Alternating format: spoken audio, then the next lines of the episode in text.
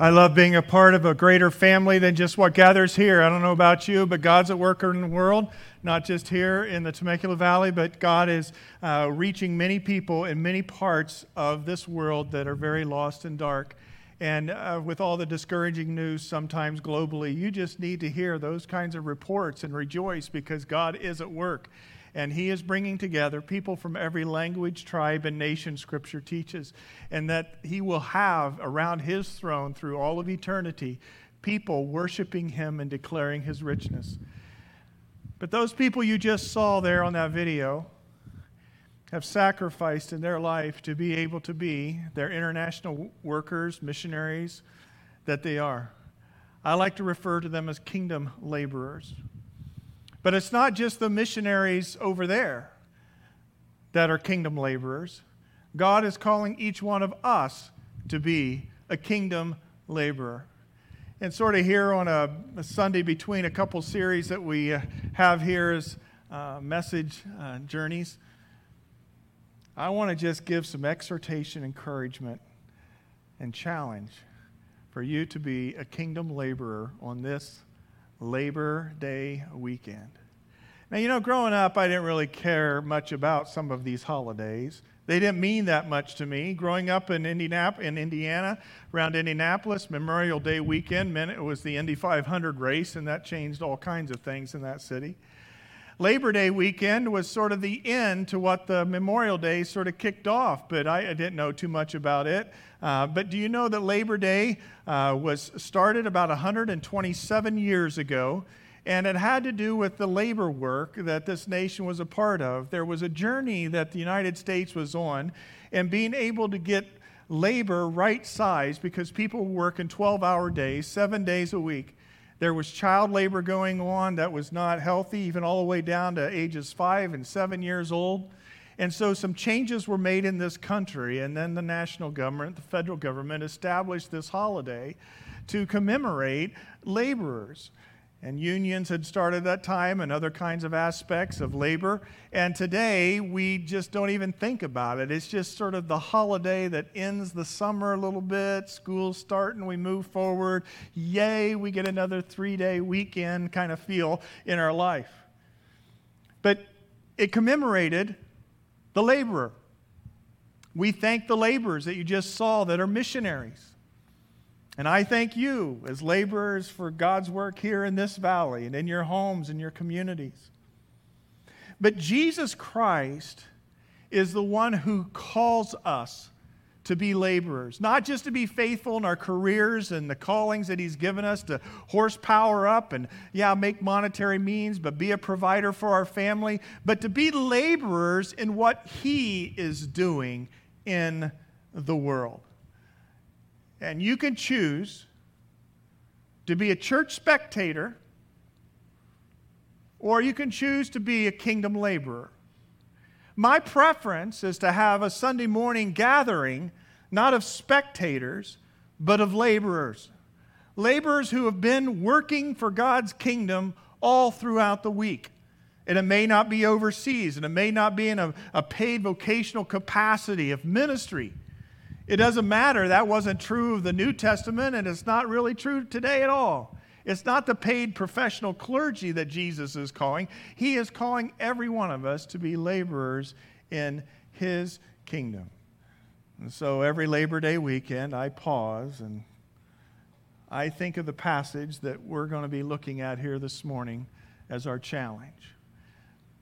These are not my words, these are words of Jesus. How many times I, as a pastor, wish Jesus would just walk through and you preach the sermon. This is his message.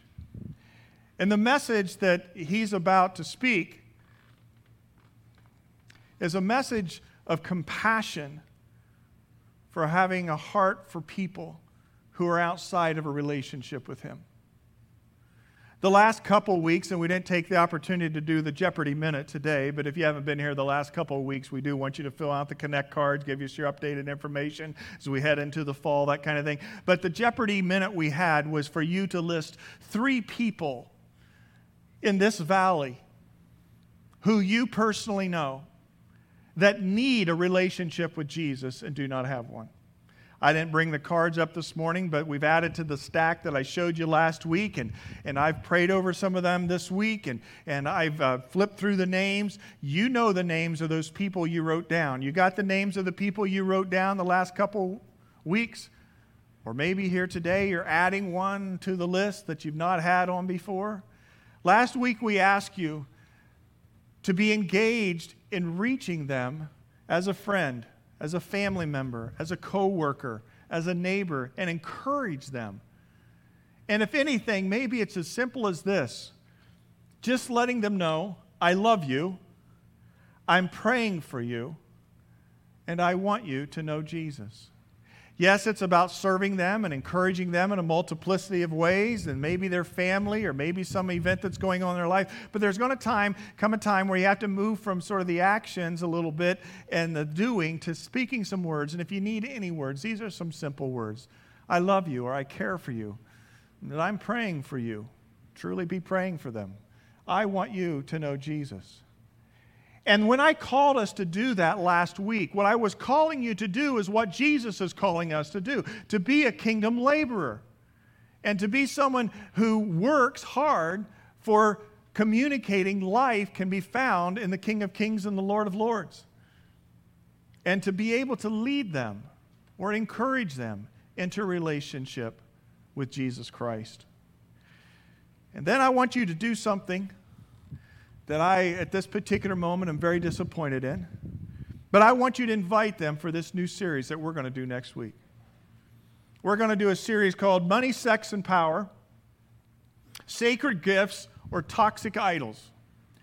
And the reason I'm disappointed is because I was going to pass out a bunch of great printed postcards that we did for you to hand out this week. But UPS didn't get them to me on time. But if you show up Wednesday, I know they'll be here Wednesday. And you can walk in, you can get a stick, uh, grab a stack, we'll pass them out next week. But even without the cards in hand, we'll get something online, something for you to uh, maybe send through social media. And my interest is not even you getting them to church for a new series to look at Scripture and what it teaches about these sacred gifts but it's for you to engage with them as a kingdom labor and encourage them. And they maybe never shadow the door of this church, but I know a lot of times on the heels of that, I love you, I'm praying for you, I want you to know Jesus. There may be a conversation that starts, and in that conversation, say, Hey, would you be interested in coming to church? Our, de- our pastor's taking on a crazy new series. And invite them to come with you. I want the Sunday morning experience every week to be a safe place. And maybe you're here today as someone who's not uh, had a relationship with God through Jesus Christ. I want this to be a safe place for you to hear what I call the dangerous message, the gospel of Jesus Christ. And so, as a kingdom laborer, each and every week you have the opportunity and encouraged to work, to speak, to love, to pray, but also that this would be an environment for you to be able to just bring the friend on your arm or go out to eat with them afterwards or something. That the season that's ahead of us right now truly is a harvest season. And so that's what's headed next week. But as I mentioned, it's not foremostly about the series or packing a room out. It's about people's lives being changed. Your life was changed at one time if you committed your life to Christ. There are many that need to have their life changed through the power of God. And so, with that, I want to invite you to turn to these words of Jesus that we're going to look at, that I think of every day, Labor Day weekend. And they are found in the Gospel of Matthew. In Matthew chapter 9. Now, if you think about what's happening in Matthew, there's the Sermon on the Mount, Matthew 5 through 7. And in Matthew 5 through 7, Jesus unpacks to the people. He's speaking this message on a hillside overlooking the Sea of Galilee, and he's unpacking a message about what the kingdom of God is like. And the kingdom of God is not just some fairy tale. It's not a fairy tale at all, it's reality. And the kingdom of God is just not something in the future when we pass from this life into the next. The kingdom of God, Jesus said, was at hand. And that's because he was the king. And kingdom refers to reign, and reign is implying that Jesus is the king to reign in the hearts and lives of people. And if he's reigning, then the whole world changes dramatically. And if you read the Sermon on the Mount, which begins with the Beatitudes, it's an incredible message that he unpacks. So Jesus steps from this Sermon on the Mount, and people awed and wowed by it, to chapter 8 and 9. And in chapter 8 and 9 in the Gospels, he starts doing all kinds of miracles, foreshadowing the kingdom of God. You have the miracles of the cleansing of the leper, the healing of the centurion's son.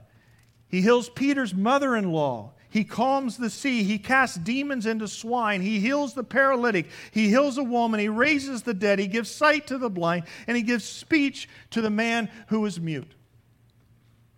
And then Guess what he does? He says, I'll take care of it. I'm good. I'm the big guy. I'm the king. I just wanted y'all to know. No. He speaks the Sermon on the Mount about the beauty of the kingdom of God, and then he demonstrates the kingdom of God and the power that he has. And then he says these words in chapter 9 of Matthew, verse 35. Jesus went through all the towns and villages, teaching in their synagogues, proclaiming the good news of the kingdom, and healing every disease and sickness. When he saw the crowds, he had compassion on them because they were harassed and helpless, like sheep without a shepherd. Then he said to his disciples, The harvest is plentiful, but the laborers are few. Ask the Lord of the harvest, therefore, to send out laborers into his harvest field. I want us to take a look at that here on this Labor Day weekend. The first thing you'll notice Jesus went throughout all the cities and the villages. Jesus was on the move. Here he was at the age of 30, commencing, beginning his uh, ministry, physical ministry in this world. And he gets going from place to place all kinds of cities and villages of that known day in, in Israel. And he does the things, the miracles that we were just listing. So as he's on the move, as he is laboring, working for God, not sitting, sitting idly by, not thinking about his next vacation, you know, not just being entertained, Nothing wrong with those things. He was working and he was working hard. You ever had one of those weeks where you work really hard? And there's sort of these mixed emotions, right? You've got the, I am exhausted. And maybe it wasn't physical work, maybe it was mental work, maybe it was uh, learning, whatever it may be. But you are emotionally spent. But you're emotionally spent, but then there's this other side of you that has this sense of, man, we made some things happen. We got some stuff done. Or look at that. Isn't that pretty cool? I think I'll post that on Instagram, right? You and I were called to work and labor. When God created, He created Adam and Eve, and what did He tell them to do? He told them to rule over or govern the garden and creation. Scripture says to that they were spoken to and they were to, told to rule, subdue, and have dominion over the earth. You and I are called to be workers. We're called to be laborers. And it can be in all different kinds of dimensions, whether it's in a vocational career or maybe it's raising children in a home. Jesus knew what it was like to have a hard day's work, a hard month's work, a hard year's worth of work. And he was on it. And so, he went throughout all the cities and the villages. And what was he doing? He was teaching. He was teaching in their synagogues, and he was doing two things. He was proclaiming the gospel of the kingdom, which he had just talked about on the Sermon on the Mount, and he was healing every disease and every affliction. Or I say that he was proclaiming the good news, the message of the gospel of the kingdom but he was also demonstrating the power of the kingdom by healing and seeing people freed of affliction. So Jesus labored in two ways proclaiming and demonstrating. proclaiming the message, but demonstrating the ministry. And he put those two together in a powerful way, day in and day out, to see his world changed and transformed, and calls us to do the same, proclaiming and demonstrating the gospel of the kingdom. The gospel is the good news. The gospel of the kingdom is about the king. It's not just be nice, be good, do the right moral things, get your act together. Let's try to help this fallen world out a little bit. He had a specific matter of work he was bringing to the world at that time, and that was the gospel, which means good news of the kingdom. And kingdom refers to kingship, the reign of God through his personhood, Jesus. He was proclaiming and demonstrating the gospel of the kingdom. And we too today, as followers of King Jesus, are to be doing the same thing. And then he said this, right on the heels of it, or it's spoken of what he did. He saw the crowds, he had compassion on them because they were harassed and helpless like sheep without a shepherd. Let's break this down. The disciples are watching this. Matthew's the one who's recording it in the gospel. And he says, Man, he's a hard worker. He's on it, he's at it. And he's proclaiming, he's preaching the gospel of the kingdom. Yay, Jesus. And wow, he's demonstrating the power of the kingdom. This is something different. Maybe this could be that Messiah we waited on. So they're observing all this. And then Matthew records this. And then he saw the crowds. And what he did was say, Get out of my way. No, he didn't say that. He saw the crowds and he turned the other way. I don't like crowds. I really get bothered by a lot of people. What did he do? He saw the crowds, which means he didn't look over the tops of people. He looked in their eyes. He made himself present in the moment. Now, I don't know about you. Some people think I'm an extrovert because I stand up here and I teach like this. But the reality is, when I do those personality tests, I'm 50 50. I'm an extrovert and I'm an introvert. Do you know what an extrovert is? The life of the party. Do you know what an introvert is? They get pooped by the party. Okay? So some of you are extroverts, some of you are introverts, and you're thinking, oh, maybe this or that, that kind of thing. And maybe it plays into being around other people, that kind of stuff. Well, I tell you what, usually what happens with me is I'm engaged and I like to be with people. But my kids will tell you sometimes, Dad, how can you be a pastor when you don't like people? And I'm like, don't say that. That sounds terrible. I like people. I love people. But sometimes I do get pooped by the parties, right? And I have to have what Jesus did. He did this. He abided, he withdrew, and then he abounded when he was with the crowds of people, right? But Jesus, when he saw these crowds in this passage, as Matthew's recording it, he notices that Jesus sees people. He sees them for who they are. And I want to exhort you as I exhort myself don't just look past people. Now, it's easy to do, and sometimes it's rightful. I mean, there's a lot of people. You sit in an airport, people coming and going, right? You're at a ball game. Maybe you're there for the ball game. There's a lot of people around you. But sometimes you can become numb to crowds of people. You don't see them for who they are. You're driving down the, the freeway and you're just really bothered by all the traffic, the bump and go, and you don't care who's beside you. You don't even want to stare at them or anything. You just know there's people.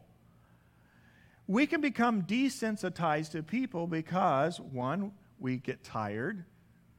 Two, maybe we are more on that introvert side. Three, it's labor to see people as people but Jesus. He saw the crowds. That's the first thing that I want you to be mindful of. Do you see people in the midst of crowds? Maybe it's just your contingency, your tribe, your extended family, or your work environment. And you've stopped seeing people for who they are. They're just annoying to you, or they're a means to get somewhere, or a stepping stone, someone who can help you on your agenda. But Jesus had this uncanny ability to see people, to see crowds, to see people in the midst of the crowd. The second thing, then, what did he do? He not only saw them, he thought about them, and he had compassion for them. He had feeling for them. Have you ever had deep feelings for somebody? Well, hopefully you did for your spouse before you married them, right? But feelings, sometimes we say they feelings touch not our brain, we say it what? Hits our heart, right? We love people from our heart. Well, you know, in ancient days, they didn't say from the heart, they said from the bowels, right? And you go, like, that's a little gross. I don't want to think about that. I love you with all my intestines. No.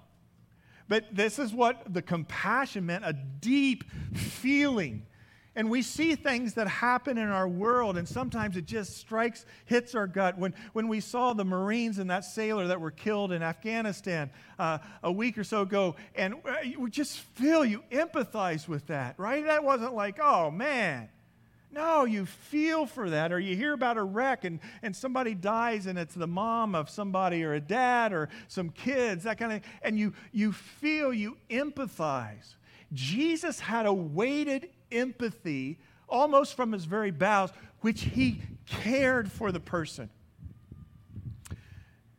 And Jesus says, I want you to see people, and I want you to have compassion on people. Now, here's the challenge compassion actually takes emotional energy, and I understand that. And sometimes I feel depleted. I've given and I've given and I've cared and I've reached down and I'm like, I don't know that I have anything left in me. But that's where your walk with Jesus is so critical. God has poured out His Holy Spirit into our hearts, whom He has loved. Because He has loved it, He's poured out His love into our hearts. And I have to say, Lord, as I draw close to you, I'm able to love and have empathy and compassion for people that I've never even met sometimes, but maybe some people that I might be meeting this next week. So he saw, he had compassion. And then there's these two words that have to do with knowing. He moved to this understanding, this sense of knowing, and he saw that they were harassed and they were helpless. Harass comes from a word that means like uh, they were like really beat up, like they were skinned, like they were filleted, like you know, and, and it says here, like sheep without a shepherd, it's almost like they were skinned alive. He says, Something has happened to these people. They've been so harassed that they're in this awful condition. And then he sees that they're helpless, that they can't do anything about that condition. And we've mentioned it here before and just exhort us again. Sometimes we have to remember, friends, that there's stuff lying low that people carry in their cargo bay pain, hurt, discouragement. And sometimes their actions, like we see their actions, we're like, oh, why don't they get over that or start acting better? No, you got to understand what they're carrying down below in their plane. And some of that cargo is heavy stuff. And Jesus, he saw them, he had compassion on them, and then he knew them. He knew what was going on. And taking that step to say, hey, before I just start spouting everything about my life, let me hear your story. You know, we commonly say to people, hey, how'd your week go? Do we really mean it? And then the person goes, Well, let me tell you how my week. And they start unpacking it, and you're thinking to yourself, I didn't really sign up for this. But then I guess I did say, How are you doing? Right? And some people are more freer to be able to share about their week, especially if it's difficult or not. But to know someone, that whole harassment, helpless, Jesus is like, Let me hear, let me bring it on. But he saw through and he understood the people and context around him They were like sheep without a shepherd, no one to be guiding them. And so I just want to list these three initial steps. The initial steps to move from being a church spectator to being a kingdom laborer every day of your life. And the three were right there in that passage seeing the crowds, feeling compassion, and knowing true conditions. Seeing the crowds, feeling compassion, and knowing true conditions. So, when I gave you that last assignment the last couple weeks, on the back of your Connect card, write the names of three people that you know that live in this valley who need a relationship with Jesus. I'm getting you to contextualize what Jesus did. Jesus saw people. Do you see those people? And do you have any margin in your life to have compassion for those people? And to get to know those people. And yay, nay, whether you invite them to church, to a new series, or something like that, the engagement, the laborer part is that you would care. And you may not define yourself as a people person, as an extrovert, but I tell you what, or some people say, well, I don't have no gift of evangelism. I, I can say that little thing, hey, I love you, I'm praying for you, I want you to know Jesus. That was a nice little diddly, but don't ever ask me to share my faith, Carrie. I'm not an evangelist. Well, there is the gift of evangelism, I understand that, but Scripture is pretty clear that all of us are to be a witness of our faith. And that witness is in deed and in word. And so, what I'm asking you to do is to see the crowds, to have compassion, and to see their true conditions. Start to get, start to get mobilized on something more than just making the ends meet and getting to the next work period be involved in the kingdom's work. And so Jesus, he goes from the Sermon on the Mount to doing the miracles, and he turns right around and demonstrates to his disciples what someone who's a kingdom laborer does. And it's beginning with these three things. Until you see, you will not feel. And until you feel, you will not know. And until you know, you will not care. And until you care, you will not pray. And until you pray, you will not go. You see where the initial steps are? The seeing, the feeling, and the knowing. And as you stay obedient to that course, of a kingdom laborer, God will give you the compassion and the heart to care, to be able to help you to pray and to go, to be his witnesses in this world that's in great need. So he saw the crowds. He had compassion on them because they were harassed and helpless like sheep without a shepherd. And then, ta da, Jesus is going to speak to his disciples then. It was after those things. The word then is pretty important there. Then he said to his disciples, The harvest is plentiful, but the laborers are few. The harvest is plentiful, but the laborers are few. Two things to take note here, right? The harvest is plentiful. As many of you know, I come from the Midwest. I just don't come from the Midwest. I come from a large grain farm.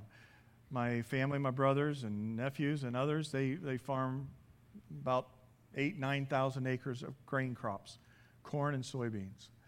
I grew up doing that. For me to wake up in the morning and see vast fields that are ripe and to harvest uh, is a common image in my mind. Now, around here, it may be vineyards, it may be orchards, other kinds of things, or avocados. I don't know. I didn't even know those existed until I moved to California.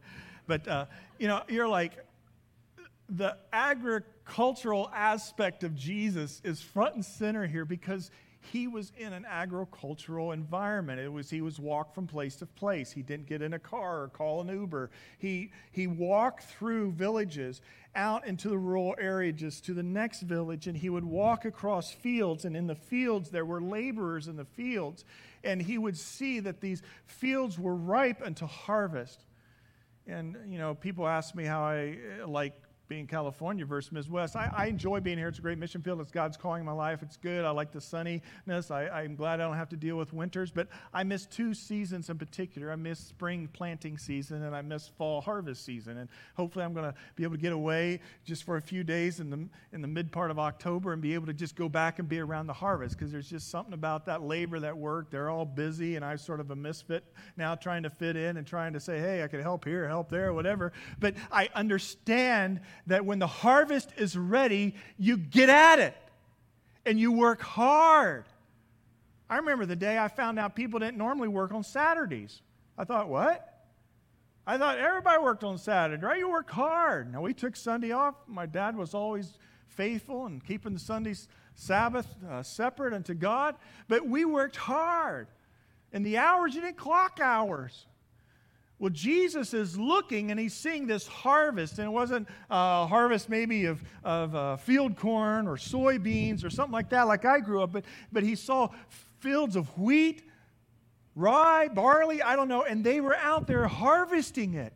They didn't have the big machines like we have today in the Midwest, where you know you get on there and there's a 45 foot wide grain table cutting, and you got three machines, and like you're making some significant progress.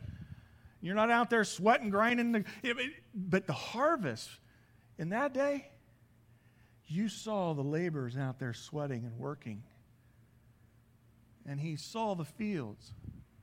They're white unto harvest, but the fields he was looking at wasn't the fields of grain, it was the fields of people. He saw the crowds. He had compassion on them and that they were harassed and helpless. He saw through it and he saw this harvest. He turns around and he says to the disciples, then, Look, open your eyes. The harvest is plentiful, but the laborers are few. Friends, I care not what you think's happening in our culture. The harvest is plentiful because people are in need. Yes, there's all kinds of statistics I could give you about the drift away from. All right, even belief in God, other kinds of things, the challenge of the millennial generation or, or Gen Z and others kind of things, is that there is a challenge going on in our world. But, friends, in our valley, in our nation, around the world, the fields are ripe until harvest because God created people to be in relationship with Him. Sin came in, broke off that relationship. We celebrate in worship today that Jesus paid it all. He's done the work on the cross and through the power of the resurrection. We have the gospel, the good news of the kingdom to offer to people by demonstrating the ministry and proclaiming the message. And we have something to offer people for them to have hope and change in their life. What were you involved in this week? Were you involved in the kingdom's work or were you just getting a paycheck? Are you just trying to put out some fires relationally? All of us, Jesus is calling and he says, Look unto the fields, plentiful harvest. There's always someone in your network of people a friend, relative, neighbor, associate not your ministry, it's God's ministry. You're participating in His work. Look, pray, ask. But the laborers are few. Jesus knew it then. And friends, it's true today, even in churches. We get so busy. I, as a pastor, get busy. I want you to know this passage has stung me afresh this Labor Day weekend. Kerry, open your eyes. Shared with you a few weeks ago that uh, I got my hair cut, and somehow we got in this conversation I did with my barber, and he found out that I was a pastor or whatever, and he says, Is that a priest or whatever is that? He says, uh, Do you do like those exorcism things? And we got into this whole conversation on spiritual warfare and deliverance. It was great. Well, I went back to finally get another haircut this last week. I try to stretch it out as long as possible because I'm really cheap. And uh, so I went back in and I, you know, picked the same kind of guy and we sat down. I didn't know if he'd remember me or not, but sure enough, we strike into this conversation. Maybe he's watching online today. His name's Jeremy. And he starts asking me a bunch more questions. Well, what am I doing in the chair? I'm looking at my watch. I'm just, what's my haircut? I got to get on with my day. And Jesus says, Look at the crowds. Have compassion see that they are harassed and helpless. And you know what? I had a really good conversation with him because he has a spiritual hunger. I said at one point, I said, You know, I, I feel like with you sometimes it's the adage that uh, the hound of heaven is on your trail. He goes, Yeah, I think maybe that's true. You know what I did? He lives out of town, but he comes in and works right across the road every day. I said, There's this group of people that are trying to figure out God on Wednesday nights called Rooted. I know you work on Wednesdays. You're done at 5:30. Would you be interested in being part of just a group that interacted on discovering who God is and his purpose for your life? You know what he said? He said, Yeah, I might be interested in that. We exchanged information. He might show up. What am I doing in that moment? It wasn't like, oh, well, really good job, Pastor. No, trust me, those often don't happen to me. But it was this idea that I'm a kingdom laborer every day, every hour of my life, and I need to look into the fields that are white unto harvest. And I need to say, sign me up. Let me be a person that builds that relationship, takes that initiative. Therefore, what's the first thing Jesus says? start some programs, bring in a preacher, have some more meetings. No. He says, therefore, pray earnestly to the Lord of the harvest to send out laborers into the harvest. And so I start praying, Lord, may I put my barber on my new list. And may I take the initiative to pray for him and to pray that God would bring others. And he told me about some of the influences in his life back home where he's from. And, and, and I said, Those are some great opportunities. Take initiative to pray that God would bring people into his life. And then, you know what happens when you start praying for more laborers? God comes knocking and he says, How about you? Maybe you're the answer. Or maybe I'm the answer for someone else's prayer request that's being lifted up. Friends, it begins with prayer. And that's why this whole adage that we need to be praying for people, not on a project or a hit list, but people that God cares for, that He died for, and that we are participating in the harvest is of utmost importance to Jesus. And if I can say this, is of utmost importance to you finding fulfillment in your life. To send out laborers, yeah. You're to be one of those. And the laborers are laborers for the kingdom. This world's not about you trying to get yourself financially secure so you can retire early, buy an RV, and then travel the nation and take video of all the national parks. If you want to do that, that's fine. But there's something far more important, and that's being involved in the kingdom's work. I remember Bill Hybels, who was pastor of Willow Creek Community Church, once talking about a big powerhouse person he was talking to, ministering to, is like the head up in Coca Cola or something like this. He leans across the table and he says, What do you want to do with the rest of your life? Continue to make collared sugar water or be a part of God transforming and changing the world? What are you going to do with your life, your one life that God's given you? Are you going to be a kingdom laborer or are you just going to be a spectator and watch it all go by? Jesus says, Pray that we send out laborers into the harvest, for the harvest is ripe. A kingdom laborer, let me sum it up this way, is simply a disciple in action. A disciple in action. Get out of the stands, on the field, involved in the game, working for the king and his kingdom. There's a friend of mine who has a ministry called Forge. It is about kingdom building. And the whole concept of laborers is front and center in that ministry. I actually sit on the board of that ministry, and next week I'm going to be able to be around a, a table with other board members discussing how do we raise up more kingdom laborers. Forge, the whole concept of hearts on fire, lives on purpose. The ministry started, I remember when uh, he was my youth pastor one time many years ago, and we were struggling trying to get kids to youth camp we were struggling trying to uh, find someone to speak at youth camp. And God birthed this ministry through his heart, but predominantly through this passage God used for him to establish this ministry. And that's how they define a laborer simply that a disciple in action. It's a follower of Jesus who is proclaiming and demonstrating the gospel of the kingdom by loving, serving, praying, and sharing with others to know Jesus too. Ordinary people. Ordinary people making an extraordinary difference in other people's lives, in the places where God has given them to influence, in their families, neighborhoods, communities, schools, workplaces, social circles, and churches. A kingdom laborer. That's my challenge on this Labor Day weekend.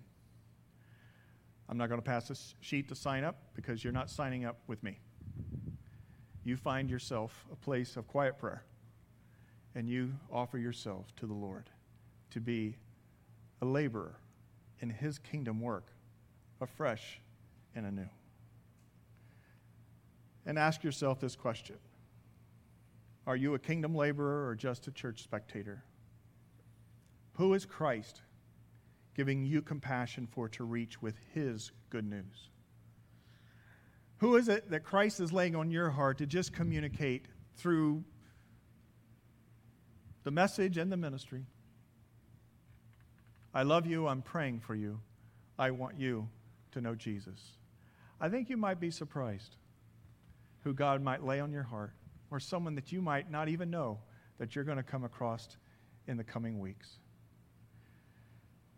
And maybe with that person, you too can invite them like I invited my barber friend to something like Rooted. Because sometimes you need a place just to interact and facilitate questions. Let us help and encourage you to do that. Maybe one of the people that were on your list and there's still this small windows. I'm putting groups together this week. If you've signed up for Rooted, you're going to hear from me. We're going to get it down and, and when the groups are meeting, all that kind of stuff. We've got about 45, 50 people signed up. It's great. But I'm like, there might be more. Just take that sheet in front of you, and hand it to somebody, or fill it out yourself this morning. I want us to finish out here by receiving the Lord's tithes and offerings in a bit and your Connect cards, but I want us to close in prayer. And I want us to pray in a minute of not Jeopardy music this week, but a minute of silence. Yeah. And when we're going to pray, I want you to um, pray for the people that are on your list. And I also want you to pray for something else. Some of you know that um, I mentioned last week that the Sergeant Major of the Marine Corps, his name is Troy Black, he was in a rooted group at this church. He was a part of our church for a couple years. He's now on the East Coast, top enlisted Marine. With all that happened in Afghanistan, I sent him a text I mentioned last week. I got home and Troy responded to me. He said, Kerry, thank you for thinking of us. These are challenging days. Met all the families today. He was there when the caskets came off the plane and met with those families. And to say the least, it was difficult. If you could mention these families next week during the prayer request, be great. Also, the majority are from a unit there at Camp Pendleton. I know the communities around the base where so many of these Marines and the sailor lived, and there will be support from them. God bless. One minute, and after that minute, I'm going to share a few other words and have them come with the baskets to receive the Lord's tithes and offerings as well as your Connect cards.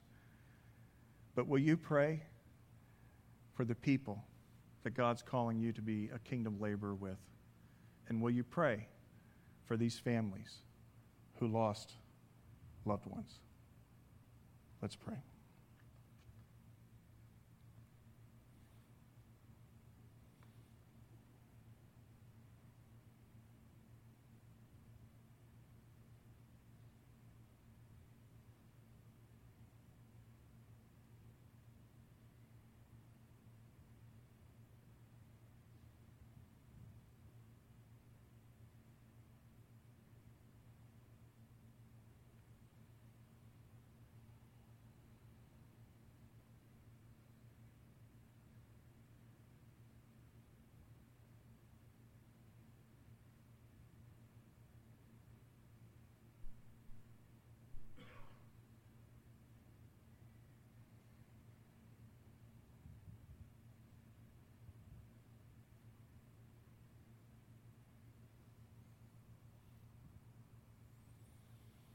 Lord Jesus, we do pray for those that you have crossed our paths.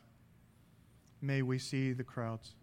May we have compassion. May we know those who are harassed, harassed and helpless, whether they're a down and outer or an up and outer, Lord. And Lord, may we pray earnestly that you would send laborers into the fields that are white unto harvest. For we know with your heart the reality that the laborers are few. And Lord, sign us up. Lord, as certainly as those Marines signed up to be a part of protecting America and they lost their lives, Lord, we pray for those families. And Lord, may you bring good through that somehow, even those who are close in this valley for the communities connected with Camp Pendleton. But Lord, just as surely as someone signs up to be a part of a military um, institution and operation, Lord, we pray afresh and that you would sign us up this fall to be laborers in your kingdom and that you would pour out your blessing upon us. As we step into this new series next week, Lord, to understand your sacred gifts and not fall prey to idols, I pray, God, that you would bless this series as we draw near to your heart and your provisions and your beautiful gifts. And Lord, may we bring others with us to be able to be on a journey of discovering you afresh and anew every week. And God's people said, Amen. Ushers, if you wouldn't mind, come receive the tithes and the offerings. And as they're coming, I just want to give you a little bit of an update, and another way to encourage and be involved as a kingdom laborer. I want to personally this morning um, thank Jamie and Jennifer Breeze, who took the initiative to lead our worship team. Would you give them a word of appreciation? Uh, just come on up, guys. And as uh, you know, last week we had a transition uh, because our worship leader, Joe Yarborough, got a, a full time position somewhere. We are without a staffed position in worship ministries. And uh, they stepped in this morning, going to continue to help sort of journey us, but it's an all in kind of thing with worship team ministries. And uh, I met with one of probably the best, uh, even more well known worship leaders in the valley a few weeks ago. And uh, I talked to him about what's happening with worship in the valley, and he says COVID's changed a lot of things. There's a lot of transition, a lot of questioning, and, and really relooking at the value of the worship experience. Uh, but one of the things he said to me off the bat was something that just, I don't know, it just really encouraged my heart we've come through some transition for us, a lot of changes and moving, not just with the COVID issues, but also people moving out of state and stuff. And um, God has replaced our uh, children's ministry team and staff, and many of you were in training last week, which is so great. And I encourage you, we still need many children's workers, so uh, consider being a kingdom laborer on that on a Sunday morning. Um, and he's also done a beautiful job in student ministries, but now we have this challenge in worship ministries. And um, his name is Tim, and Tim said to me, he said, Kerry, he says, what I've experienced, and he's been at some large churches in this valley. He says, you can uh, go out and hire the really high end gifted people and pay them to come in, and you can get your worship up to an A level, and it can just rock the socks off of things. He says, but what I've encouraged people to do is don't worry if it's even at a C level, and I don't think it was a C level today, it was good worship today, is that use house people I said, house people. People that are already in your house. And relationships and networks of people already in your house. Like today, we had uh, Luke was back here on acoustic. Thanks for leading us in that. Jesus paid it all. Hey, he's a friend of the Breezes. He's not the new worship guy, okay? I just want everybody to know. But it's just those kinds of networks to say, hey, who are the house people? And we're going to go forward in our worship for the time being with house folks. But I want to give an extra appeal because I think there's some house folks here who have some really good gifts. Or maybe you've had experience before. And what you need to do is show up here on Tuesday night for a little bit of a band jam, interaction kind of thing. Jamie and Jennifer will be here and some of the other band people, and we're just getting a feel for one another. And we're going to walk this thing out week by week with worship ministries. So don't be looking for the new guy or the new gal. It's the house folks, it's us. And I think God's going to call us. I think God's calling us to be kingdom laborers in this, that we would be laborers in the area of worship, authentic, genuine worship to call people into the presence of God. I, I, I, told the team this week, I said I used to be in youth ministries with this Dwight guy I mentioned who was a part of Forge Kingdom Building Ministries. And I remember when we really started some cool things happening with student ministry. I'm so grateful that Pastor Zach has worship now in student uh, ministries a little bit more. And Chuck's leading, got a new guitar this week, and they're trying to work with worship and students. It's all part of it. But I remember when we saw our student ministry just growing, and some of these high horsepower athletes would come and be a part of it. They're checking out the youth ministry and, and they would leave and they would they go, I, I don't know about that. I go, well, what, what? And they would go, well, I don't know. I, I think maybe God was in there. That's what our worship needs to be. That we're people found in the presence of God, worshiping Him. So will you pray for our worship ministries? If you have relationships, contacts, people, people that could be part of the house, then let them know. Have them talk to me Tuesday night, seven, kingdom laborers, right, Jamie? Be here. House folks, worship. Next week, kicking off that series. You're done. Have a great week.